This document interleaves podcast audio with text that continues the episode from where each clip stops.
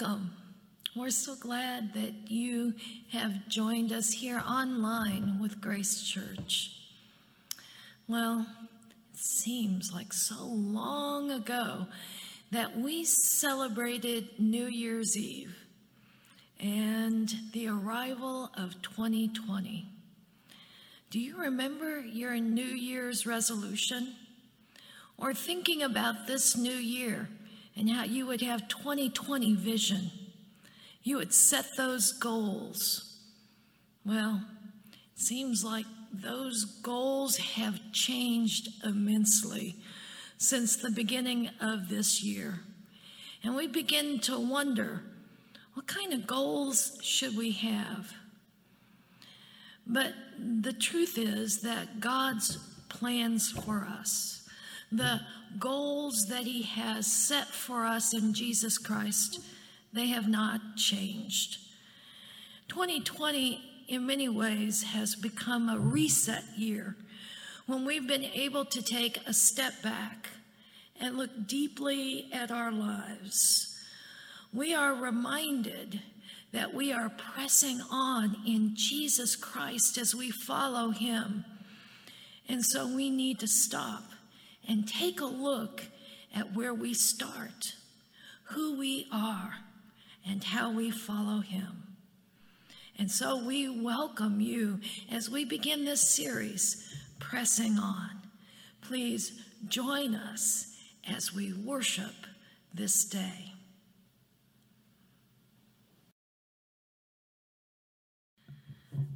Please join in the call to worship. Gather us in, the lost and the lonely, the broken and breaking, the tired and the aching. Gather, us in.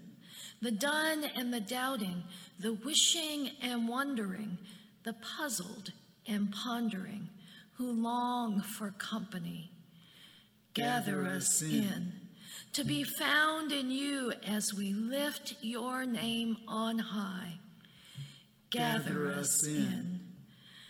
Please join us as we sing together, Lord, I lift your name on high and open up the heavens.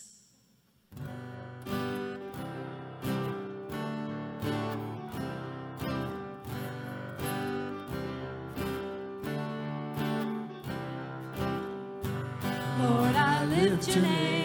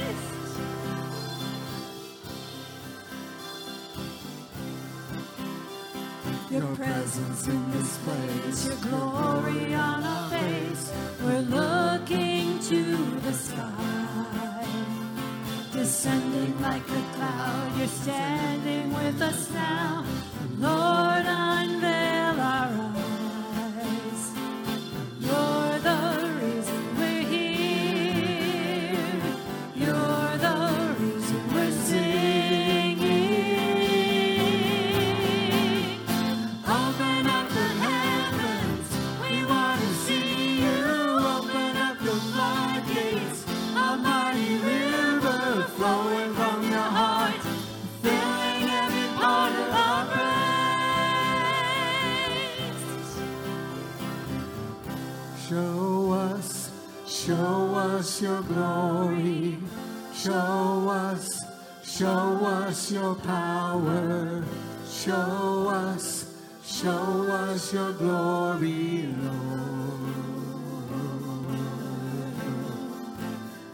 Show us, show us your glory.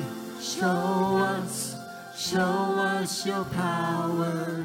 Show us show us your glory, Lord.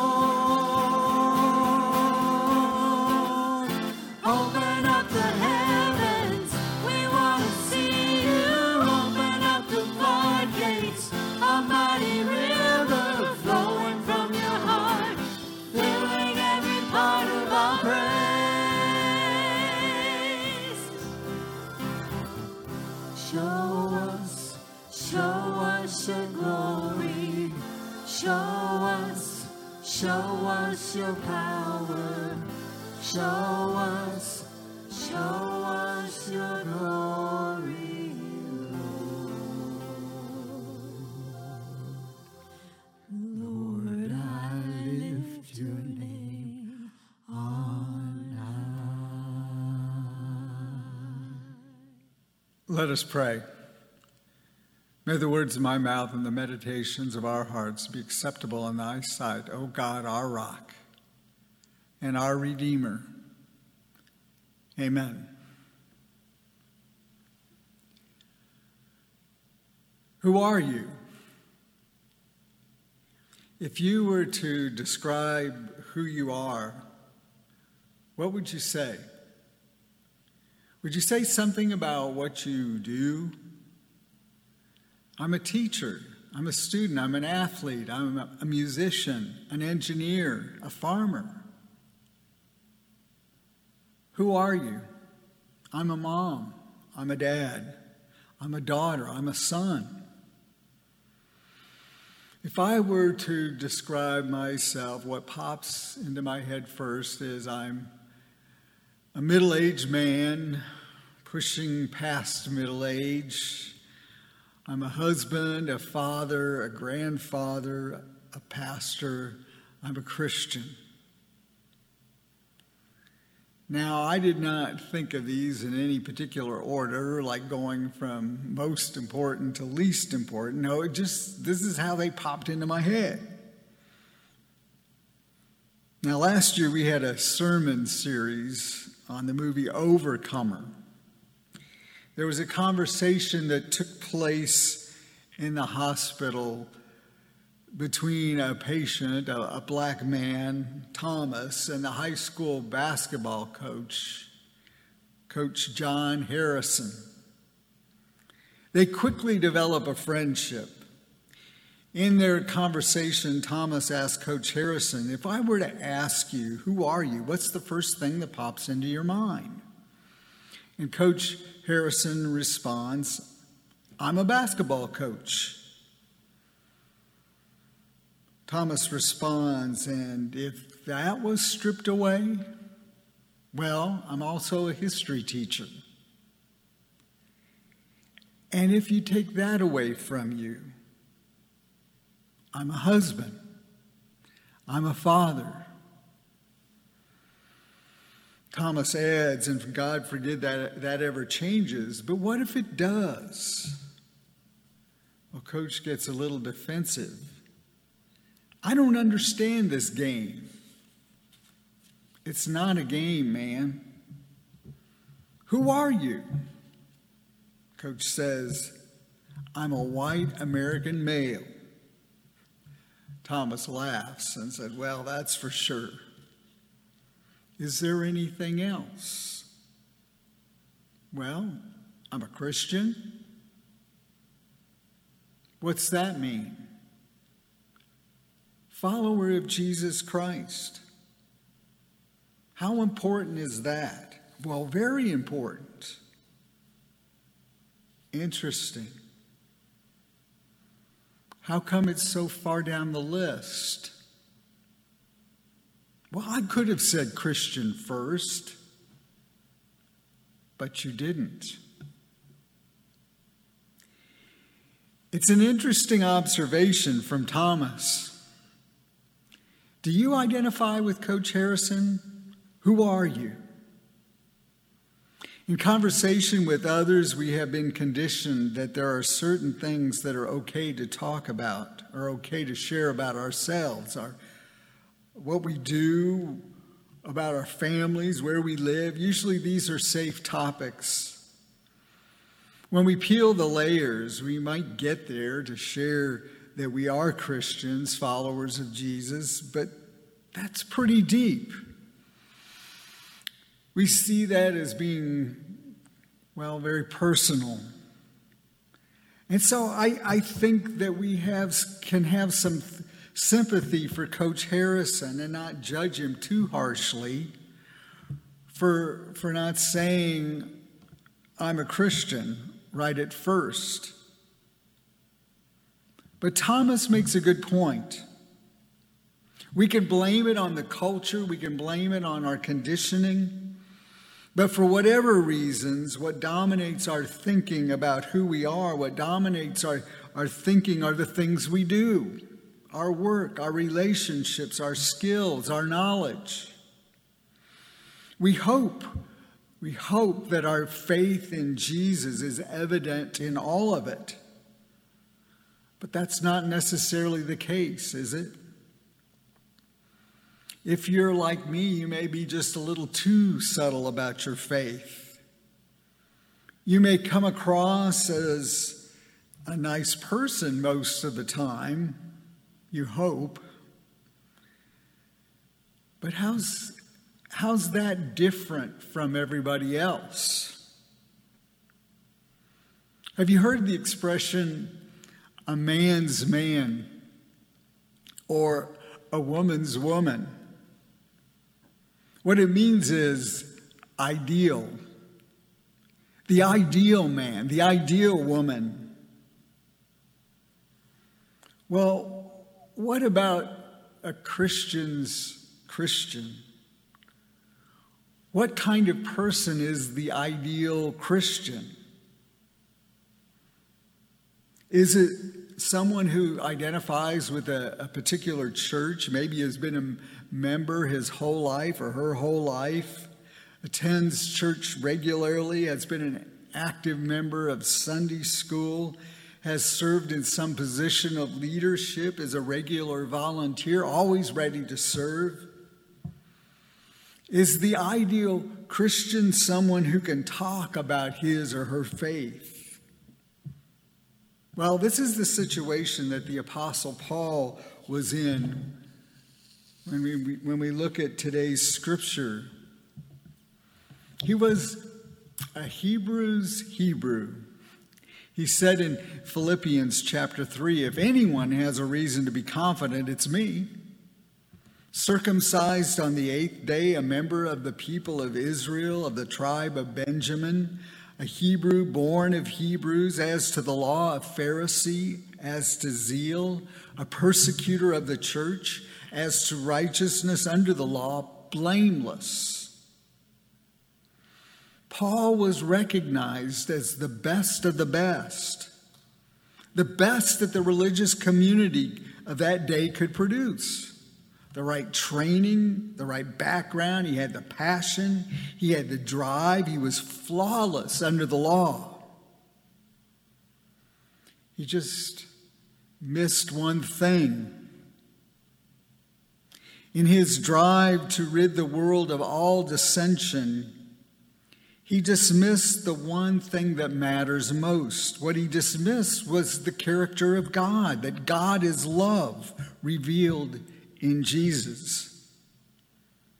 What he thought were the most important things his nationality, his identification with a particular ethnic group and religious background, and also what he did, he concluded that all those things were nothing, nothing but garbage as compared to knowing Jesus and living for him. He said, Yet whatever gains I had, these I have come to regard as loss because of Christ.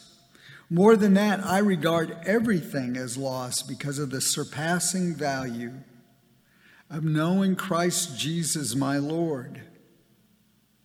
For his sake, I have suffered the loss of all things, and I regard them as rubbish, in order that I may gain Christ and be found in him Jesus said this another way.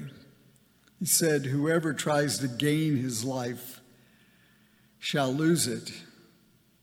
But whoever loses his life for my sake will gain it and find life, abundant, overflowing. The life we've been striving for that has been turned upside down by COVID, what we thought had so much value has been brought to a grinding halt. Maybe we can see it now, but all this striving is so far off course as compared to knowing Jesus Christ and being found in Him. You know, it's not just working people that have had to wrestle with these questions about who am I? It's also retired people that have had to limit their people to people contact, who are trying to stay connected with family and friends over the phone or through a glass window. My heart breaks for those who can't travel now to see their kids and grandkids when that's what's kept them going. That's what's kept your heart filled with love and with life and given your life meaning. Paul says everything pales in comparison to knowing Jesus Christ and being found in Him. I want to believe that this is true, that Jesus is enough, that Jesus is everything. I believe. Help my unbelief. When Jesus is all you got, Jesus is all you need. What we can do is, is trust and hold on that God knows your heart. God knows how difficult it is to be cut off from family and friends. God in Jesus Christ stands in the gap to take our hurt and our loneliness upon Himself. And it is God in Jesus Christ who will carry you through so that you can endure it. Paul has one last word in this passage for us today. He says, Not that I have already reached the goal, but I press on to make it my own, because Jesus Christ has made me his own. This one thing I do, forgetting what lies behind and straining forward to what lies ahead, I press on toward the goal for the prize of the heavenly call of God in Christ Jesus. Sometimes I wish we could get there, that we could get the Apostle Paul in the room right here where we are, and we could get him to explain what all this means. You know, Paul carries some painful memories standing over the lifeless body of Stephen, the first Christian martyr. Paul approved of Stephen's death by stoning and assisted those who carried it out. He arrested countless other Christians, tore them away from their families and their communities, and had them thrown into jail. We can understand why Paul would want to forget his past. Well, we've got our own shadows. We've got our own share of past experiences, lapses in judgment, caving in to temptation. There's, there's plenty of sin and brokenness to go around. Plenty of sin that we don't want anyone to know anything about. We share Paul's desire to forget what lies behind, especially those shadows. How much of the past we hold on to is an important consideration. You know, the past, good and bad, have shaped us, have made us who we are. What we have to move into the future, what we have in us that still needs to be transformed, it's still all here. Who I am, who you are, is still here, good and bad. Not gone, not forgotten, but redeemed through Jesus Christ. What Scripture does not tell us what Scripture does not tell us to do is hold back. Holding back is not an option. Pressing on is the right path. This is where we are today. When we are overwhelmed with what's happening all around us in a pandemic in which we fear for ourselves and for our loved ones, and we struggle with what risks are okay to take and what practices we still need to keep in place to keep ourselves and those we love safe. We press on.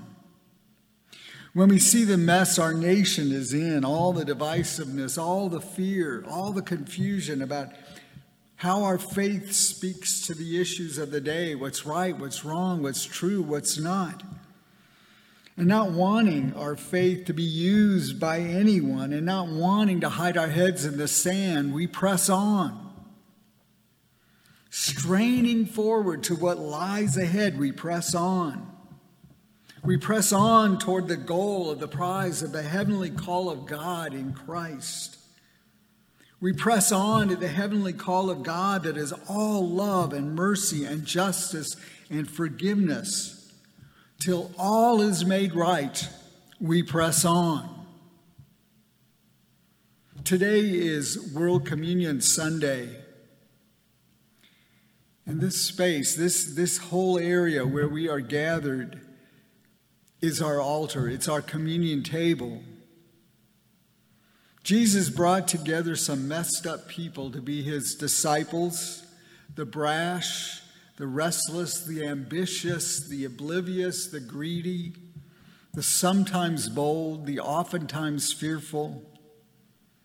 And Jesus is still bringing together messed up people today, people like us, who thought we had it made, who thought we were on the right track, who have these, these places of emptiness in our hearts and souls.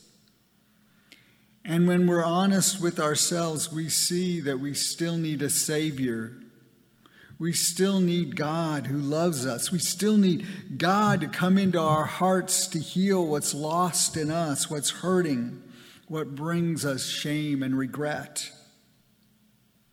Jesus invites us all to his table. Everyone belongs, no one is left out. It is here in broken bread and broken body it is here in cup and blood shed for us that we are forgiven of all of our sins. We are made one with each other and one with people the world over to come like we do, who come to the table and find grace. We are united as one body across nations, across boundaries, across all that divides us. We are made one in Jesus. As we share in the bread and cup, not only do we find forgiveness, not only are we found, but we also receive the sustenance we need to press on. Straining forward to what lies ahead, to the heavenly call of God in Christ Jesus we receive just what we need to press on. Amen.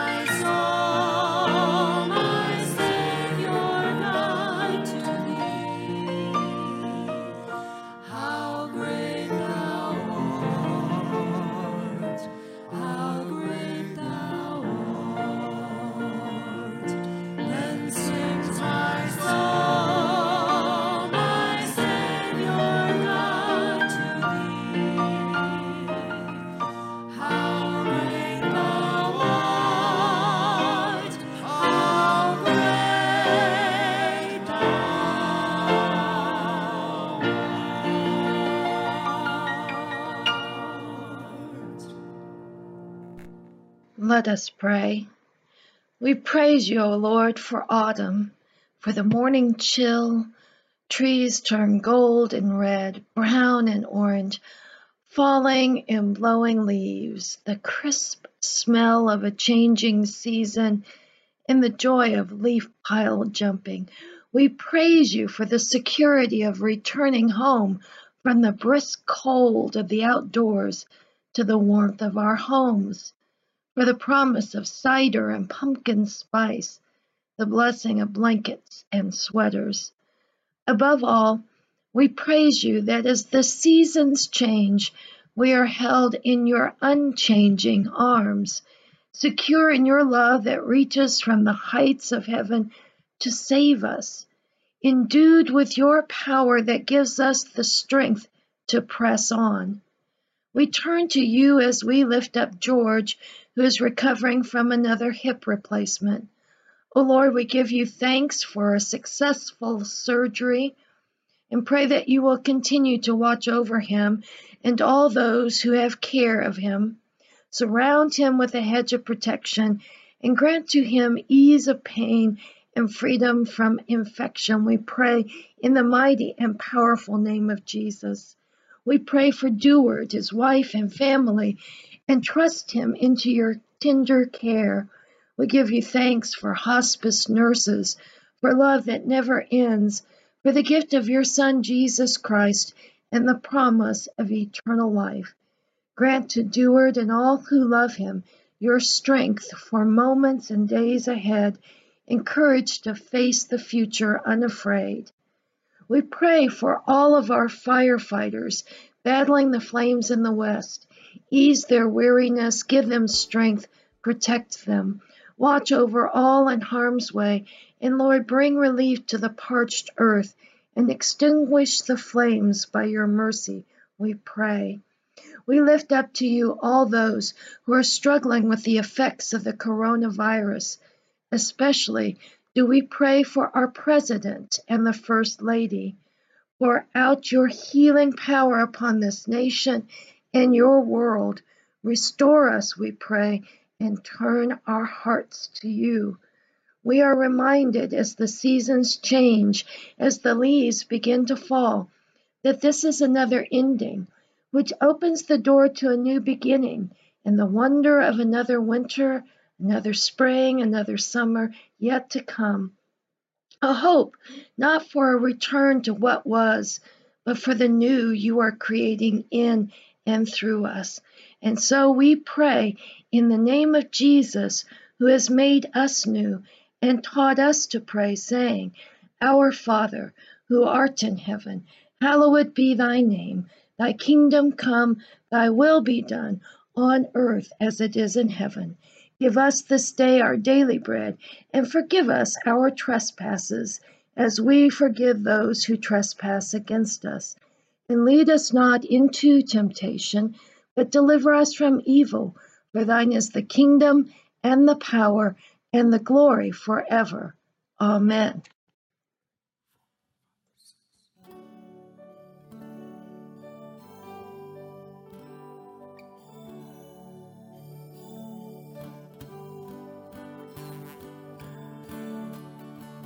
Are you hurting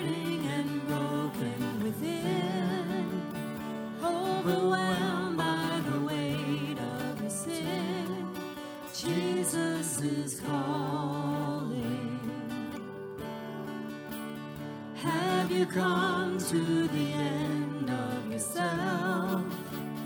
Do you thirst for